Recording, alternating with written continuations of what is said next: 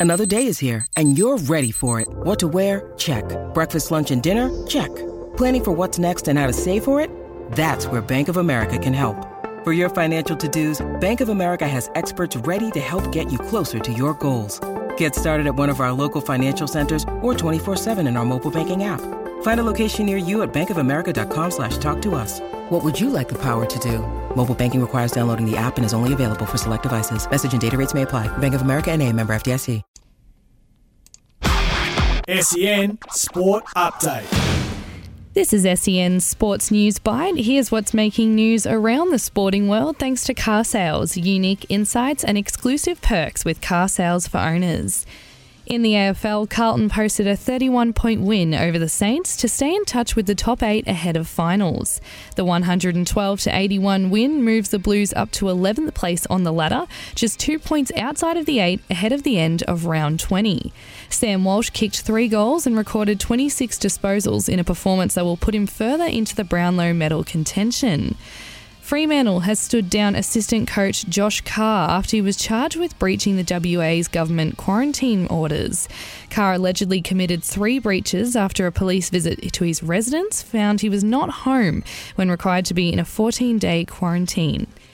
In the NRL, the Brisbane Broncos recorded their fifth win over the season, beating the Cowboys 37 to 18. The Broncos scored six tries to three against North Queensland, with Kotoni Staggs crossing for a double. Staggs was pivotal in the Broncos' win, with his opening try helping the home side establish a 22 to 12 lead at half time. The win will help the 15th place Broncos push to avoid the wooden spoon, with the Bulldogs six points behind, but with a match against Gold Coast still to play in round 20.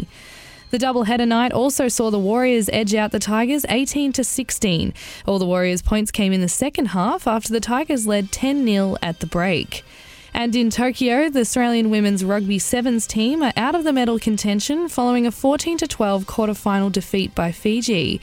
Spain proved too strong for our women's water polo team, winning 15 9 in their match. It was the Stingers' first loss in Tokyo, and they will face South Africa in their final group match on Sunday.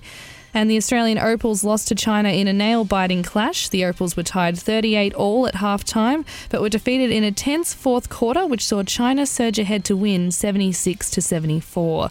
The Opals lost their opening two games and will now face Puerto Rico in their final match on Monday night.